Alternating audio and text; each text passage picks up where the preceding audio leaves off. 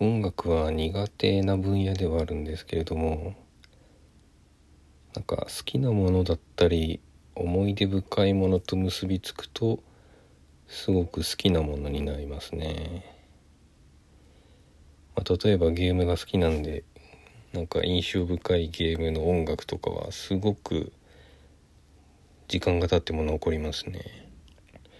モンハンで何千回と倒した敵とか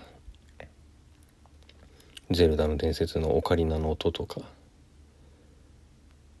最近で言うとアンダーテールの曲とかも オーケストラアレンジの動画を見たらなんかすごい感動しましたね。やっぱ体験と結びつくと強いよな